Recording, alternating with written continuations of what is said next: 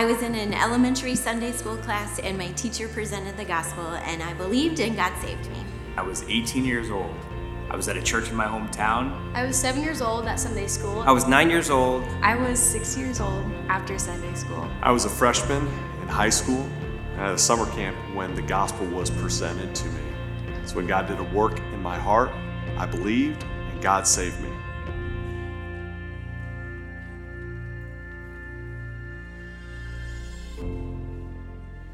Well, good morning, church. Aren't you so grateful for the means by which God brought you to faith in Christ?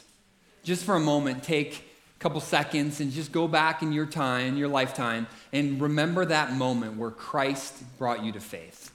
Where you remembered and you saw the beauty of Jesus, his death on the cross for you, where that made sense, where the gospel hit your heart. Can you just go back and remember that moment just for a second? Whether it was a parent, a Sunday school teacher, a pastor, or a friend, everyone who has faith in Christ has a story similar to what you just heard.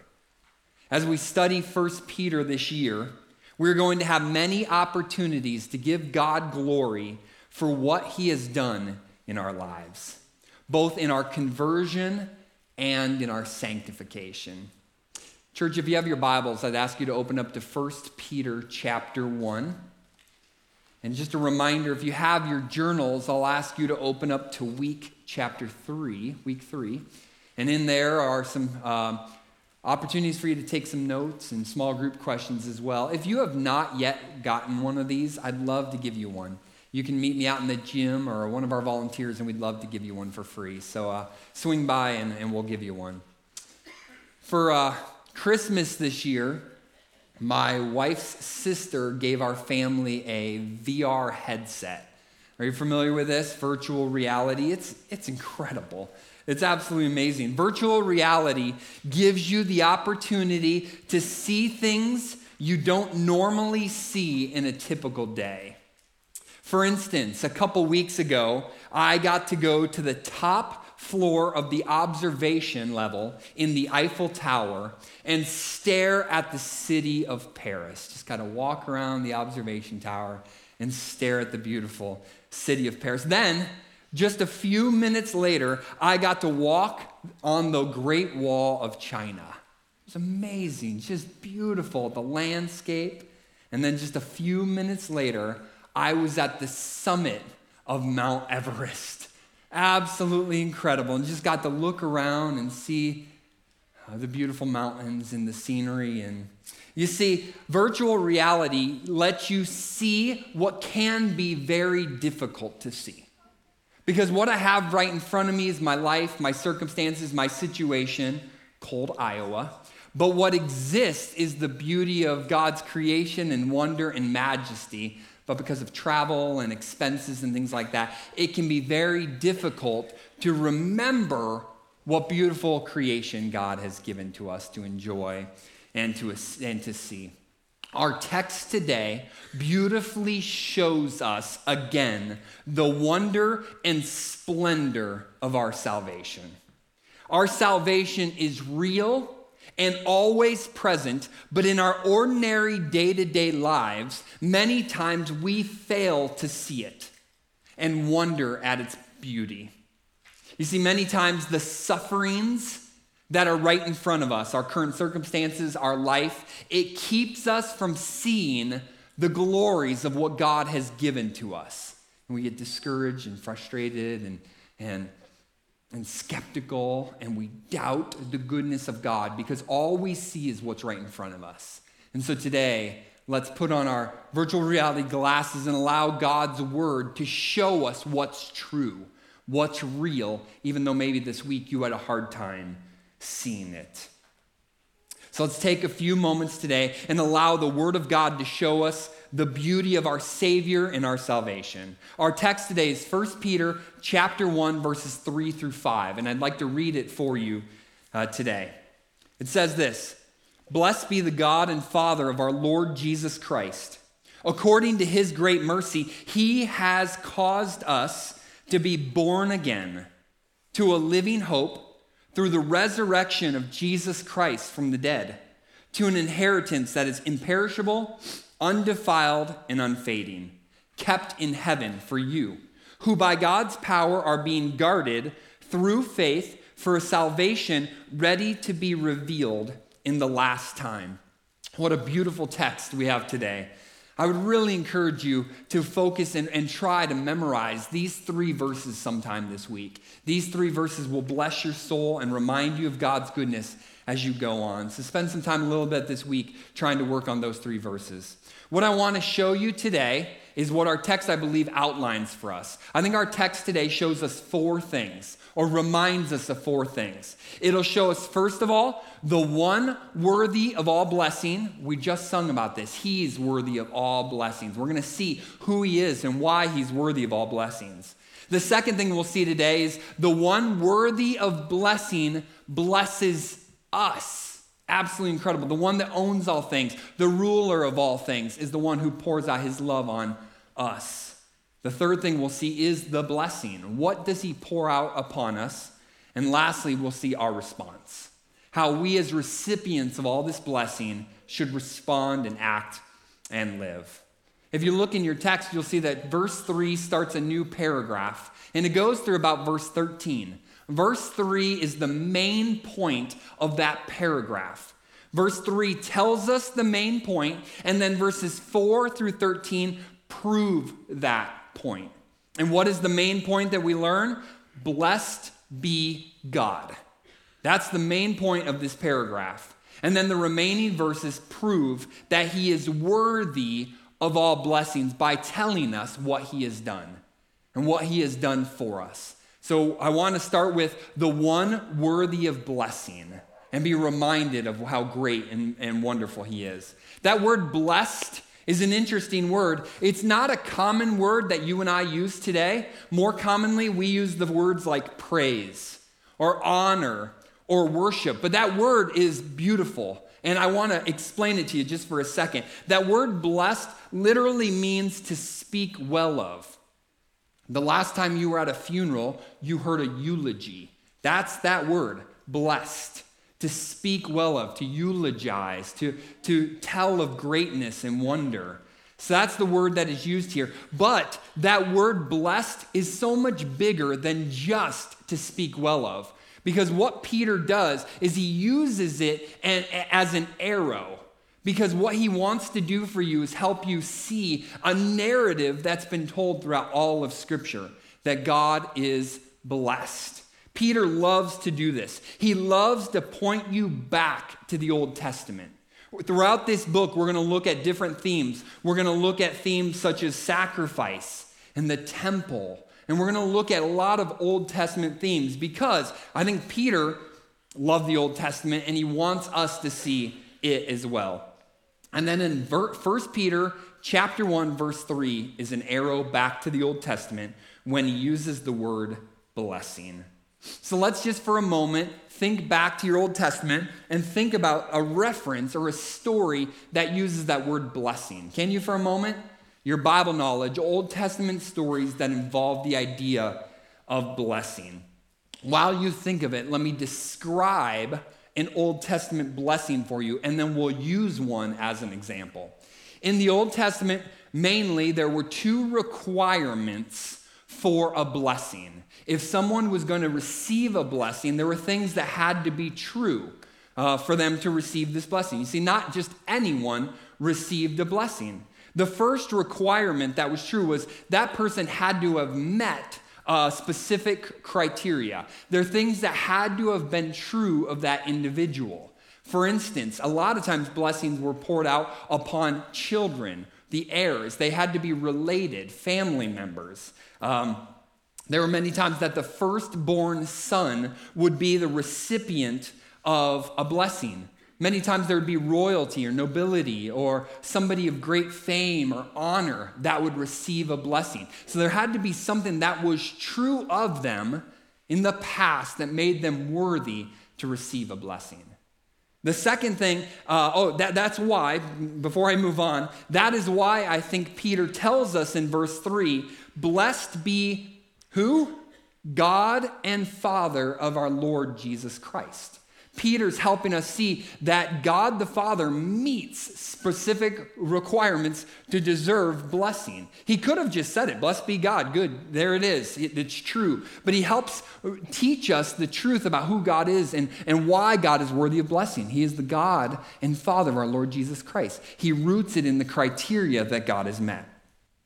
The second thing that had to be true in order for someone to meet, uh, to receive a blessing, is they had to currently meet specific criteria. There had to be things that were still true of them. Again, we'll take that family analogy. That person had to be in an upstanding relationship. That relationship had to be solid and intact for them to receive that blessing. For somebody could lose a blessing, or uh, the father could choose who to pour that blessing up, uh, out upon.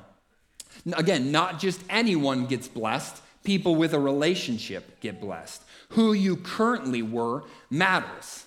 And again, this is why I think in our text, Peter tells us again what God is like. He doesn't just tell us who God is, he tells us what God is like. He says that God is great in mercy. That's who he is. That's why he's worthy of blessing, because he's great in mercy. Then later in our text, it says, by God's power. So Peter again roots that blessing in who God is and what he is like. He is merciful and he is powerful. That's why he is worthy of blessing.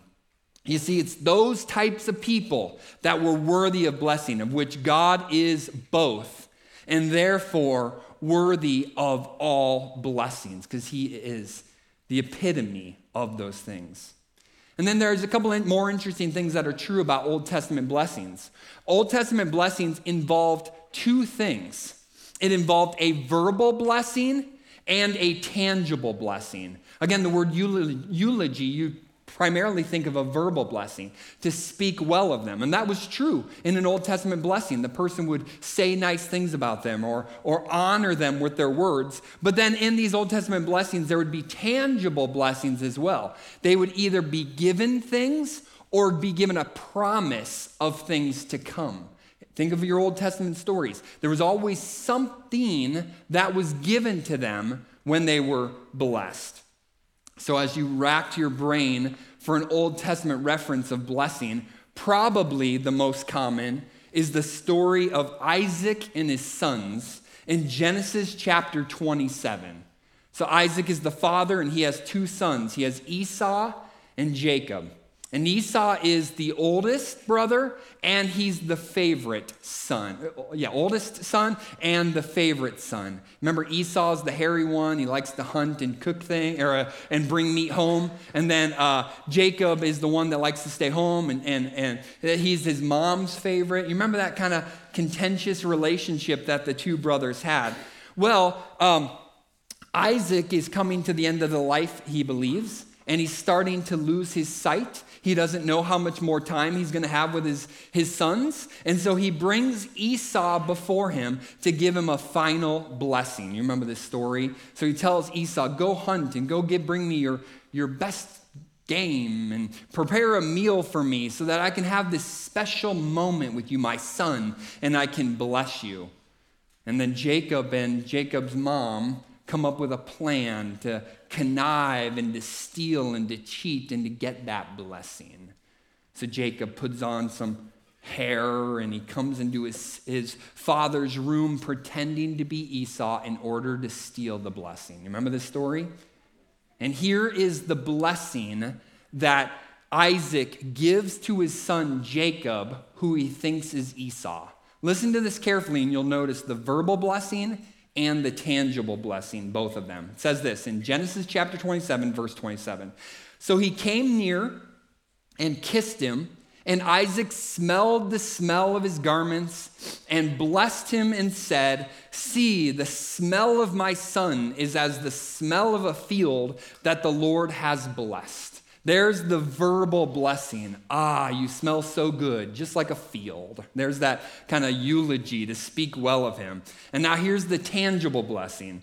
May God give you of the dew of heaven and of the fatness of the earth and plenty of grain and wine. Let people serve you and nations bow down to you. Be Lord over your brothers.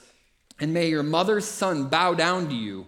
Cursed be everyone who curses you, and blessed be everyone who blesses you. So you see this, this um, example of an Old Testament blessing that involved specific requirements that person had to meet, had to be a son, had to be in a, a good standing relationship, and then the blessing involved both verbal and tangible blessings. And so, what Peter's doing is he's taking that idea and lumping that entire idea of blessing onto God and say, we're not talking about people right now, we're talking about God. God is the one worthy of all blessing for who he is and what he has done. He is the God and Father of our Lord Jesus Christ, who, because of his great mercy and his power, deserves all blessing. No one on earth deserves more honor and blessing than God our Father. He is worthy of all blessings. Now let's look at the second phrase that our text teaches us. He is the one worthy of blessing, and now this amazing thing happens. The one worthy of blessing blesses us. That should make you pause for a second and think this, is, this can't be true. The one who deserves blessing isn't just amazing and wonderful, but he's generous. This all powerful, merciful God is also a generous God who graciously gives. It's very sudden in our text, but it should still make us pause and reflect for a moment. This all powerful, wonderful God loves us and he pours his love upon us. You see, God is very different than his creation. Here's the difference between God and you and I. We bless him according to merit, who he is and what he has done. We worship him because he's the maker of heaven and earth. We worship him because he's the God and Father of our Lord Jesus Christ. He's merciful, he's powerful, he's worthy of praise and, and blessing. But God blesses us according to mercy, not merit. Isn't that wonderful? Isn't that good news? Think about this. For if God blessed according to merit, would you and I receive blessing? No. No, amen. We would not receive a blessing. Neither you nor I have merited God's blessing. Romans chapter 3 says, For all have sinned and fall short of his glory. We don't match up, but are justified by his grace as a gift. So, this blessing we receive is a gift from Him to us. This is what is so amazing about the blessing of the gospel. You and I have not met the specific criteria to deserve a blessing, especially from God, nor have we kept the law perfectly to merit any blessing. But we have a God who is rich in mercy, and He lavishly gives people things they don't deserve. And now let's look at the next phrase he has caused. What does this text, what does this phrase teach us? It teaches us this that in spite of our unworthiness, because of his great mercy, he has caused you and I to be born again. The mercy you and I have received, our salvation, our adoption, our new birth is all a result of God's work, or I want to put it this way God's movement towards us. He came for us. He came to get us and to save us. You see, in salvation, there is a cause and an effect. The cause, our text teaches us, is a God who moved towards us and who gives us a gift. The effect is our new birth, forgiveness and salvation. Let me help illustrate it this way to kind of let your brains take a break for just a second in a birth, how much work does the baby do? I'm by no means a doctor, but I have experienced, I've watched three births, and I think the baby does very little work. According to my experience, the parents do the work, right? The mom does the work. The mother does the laboring. That's why we call it labor, because it's work. And the father goes and gets the car seat. That was my experience, at least. So it's very hard work for both of us. In our birth story, my wife Casey, she went through hours of pacing and pushing and crying, and I had to do the hard work of watching. It was both very challenging and difficult. And our poor nurses, I know they do a lot of things, but they had to do the very difficult task of running and getting me a Sprite because I was weak in the knees from what I was going through, my ordeal. It was very challenging.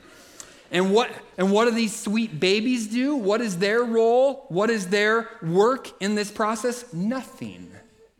They simply go through the experience. What about in an adoption? Let's use this as a second example. In an adoption, how much work does the adopted baby do? I think the parents go through the paperwork, they go through the process, they pay the fees, they bring the child home. The child is the recipient of the work of the new parents. They get the gift of all the work the parents have done to bring them home. And for our third illustration, in our salvation, who does the work in our salvation? Our text clearly tells us God does the work to save helpless babies like you and me. And what is the work? Our text tells us. What was the work? Through the resurrection of Jesus Christ from the dead. That was the work that saved you the resurrection of Jesus Christ from the dead. The work of the Trinity, as verses 1 and 2 tells us, is the result of our salvation. The Father sent the Son, the Son lays down his righteous life on the cross, and the Holy Spirit raised Jesus from the grave. It was his work so that we could be saved. Our salvation is a result of the work of God on our behalf. One commentator I read while I was preparing for today put it this way In our salvation, the Father sought us, the Son bought us, and the Holy Spirit taught us. We receive. Isn't that beautiful? Or another beautiful text, Romans chapter 8. Romans chapter, chapter 8 puts it this way God foreknew, God predestined, God called, God justified, God will glorify. What was your role? You're a recipient. You received this beautiful gift of salvation. And then again, let's just keep working through our text. Now let's notice the familial terms Peter uses here as he describes our salvation. He says this He says, You are born again a family term, and then to an inheritance. He's teaching you about the family you've received in your salvation. Most of the time, who gets, who gets an inheritance? It's kids, it's children, it's sons and daughters. In our salvation, not only are we forgiven, but we're adopted we are at one we at one time became legitimate sons and daughters of the blessed God. Isn't that crazy? We're in. Because of what he did for us, we're in. We're in the royal family because of what he did for us. The good news of the gospel is that God the Father has adopted unworthy, undeserving kids through the resurrection of Jesus Christ from the dead. This is why we must be born again so that we can meet the spe- specific criteria of the blessing and become rightful heirs who get blessing. Another story that I think comes to mind as you read our text and think about the word born again for sure has to be John chapter 3. In John chapter 3, we're met, uh, we meet a man named Nicodemus. Listen to John chapter 3 describe Nicod- uh, uh, yeah, Nicodemus. Let me describe for you Nicodemus. Now, there was a man of the Pharisees named Nicodemus. He's a Pharisee, and he's a ruler of the Jews. So here's Nicodemus's resume.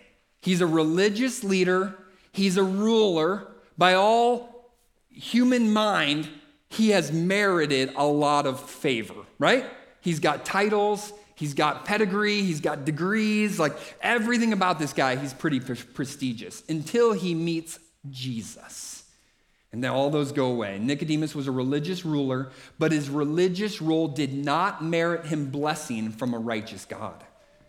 Even he needed to be born again into the family of God so that he could become a rightful heir. Even he needed mercy because he didn't have merit. If anybody could have gotten in, it would have been Nicodemus, right? If anybody would have earned his way into heaven, into God's glory, into God's goodness, it would have been Nicodemus. And yet Jesus says to him, Oh, Nicodemus, you must be born again. So, church, I just have a question for you, real quick, before we move on.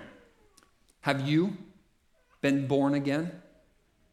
Have you experienced the mercy of God that is ours only in the resurrection of Jesus Christ from the dead? There's only two answers yes or no. Have you been born again? Have you experienced the new life that comes through the resurrection of Jesus Christ from the dead? And the only answers can be yes or no. If no, if you have not, today, receive the free gift of faith. In Christ is the only way to God. Many times this looks like a simple prayer of thanks. Heavenly Father God, thank you that you would love a sinner like me. Thank you, God, for sending your one and only Son, Jesus Christ, to die on the cross for my sins, to take my place. I'm completely unworthy of it, but I receive your free gift. Thank you for forgiving me. A simple prayer. Many times it looks like that ownership of faith. In the video we showed at the beginning, there were very simple stories like that. Becky and RJ and Stan all shared their simple stories of conversion where somebody simply did their job and told them the good news of Jesus, and then God miraculously saved them. Have you been born again? And for those of you that the answer is yes, you have been born again, can we just give God the credit he deserves? If you have been born again, there seems to be in the life of every child of God a moment when the Spirit of God opened your eyes to the truth of Jesus. As you walked in today, there probably was something noticeable on a wall. We're calling it our salvation timeline. Right inside the west doors as you walked in, there's this wall. And what we're asking is that every one of, we, we want to ask every single one of you this question When did God cause you to be born again to a living hope? We are asking everyone who has faith in Christ to give credit by simply drawing a line at the age you came to faith. Does that make sense? So you got a timeline here. If you're older than 100, I don't know what to tell you, but. Uh, so when you came to, to faith in Christ, just draw a simple line. See this line that's about at the age six? That's my line. When I was six years old, my parents went to church, and probably to get a little bit of peace and quiet, they sent me to the children's ministry room, and my Sunday school teacher did her job. What is her job? To tell me about Jesus to tell me about the love and forgiveness and grace and mercy of Jesus. And so she simply did that. She took a bunch of raggedy six year olds and said, Hey, God loves you. And he loves you so much, much that he sent his one and only son to die on the cross for your sins. And even though you're six, you're in your sin. And you need to repent. And you need to accept the free gift of forgiveness. And she said, If any of you'd like to do that today, would you just simply raise your hand? And I'm like, that sounds like a great deal. I bring my sin to the table, and He gives me forgiveness and righteousness, and, and, I get adopted into the family of God. I'm in. I'll take that deal. And by God's grace, He opened up my eyes. He took the blinders off my eyes. He let the scales fall from my eyes. And even as a six year old, I saw the wonder and majesty of God, my Father, who sent His Son to die on the cross for my sins. When did that day happen for you? To the best of your ability on your way out, every single one of you, there's a little red marker, and just write a line at about the age you think you came to faith. What our hope is, is that we would just have hundreds of testimonies of God's goodness to sinners like us. Can we just, for one simple illustration, give him credit for what he has done for us? We want this wall to be a testimony of God's salvation, of his work in our lives. But then let's just keep moving. A blessing doesn't just involve speaking well of, the word eulogy, but it involves tangible blessings as well. 1 Peter 1 gives us a list of some of these tangible blessings. Let's look at those for a second. Let me read them for you in our text. This is how Peter words them. He says the first one is to a living hope, the second one is to an inheritance, and the third one is for a salvation.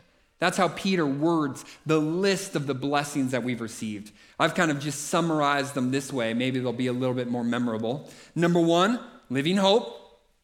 Number two, an imperishable inheritance. And number three, a secure salvation. Let me just take a minute on each of these and explain them to you. Living a living hope, this is a new reality. It's confidence, it's boldness. One definition of a living hope is joy in the midst of suffering. Hope in the midst of suffering. You see, these people that Peter were writing to were facing strong persecution. But their new life in Christ gave them boldness and confidence to face anything. A faith that God's got this. It would have been terrible to be a follower of Jesus in the first century.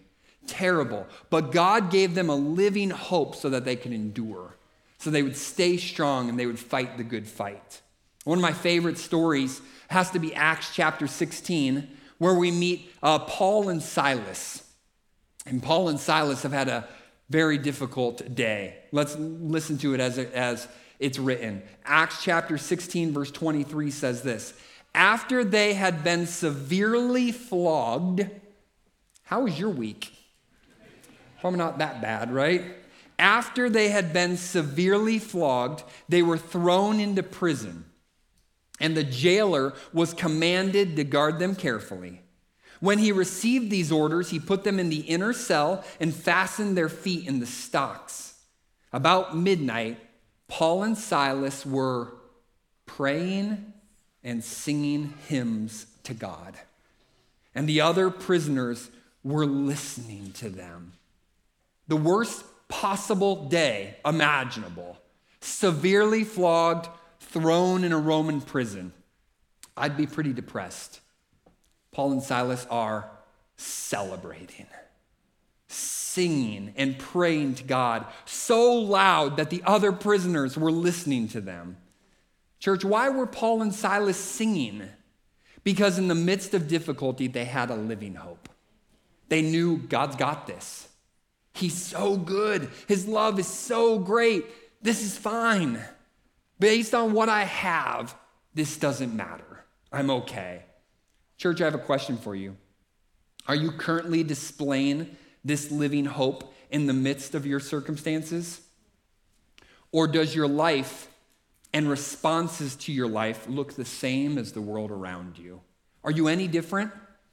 I can only imagine Paul and Silas, and if you compared them to the other prisoners, there's probably a noticeable difference. How Paul and Silas were responding and the other prisoners were responding. Does your life reflect that today?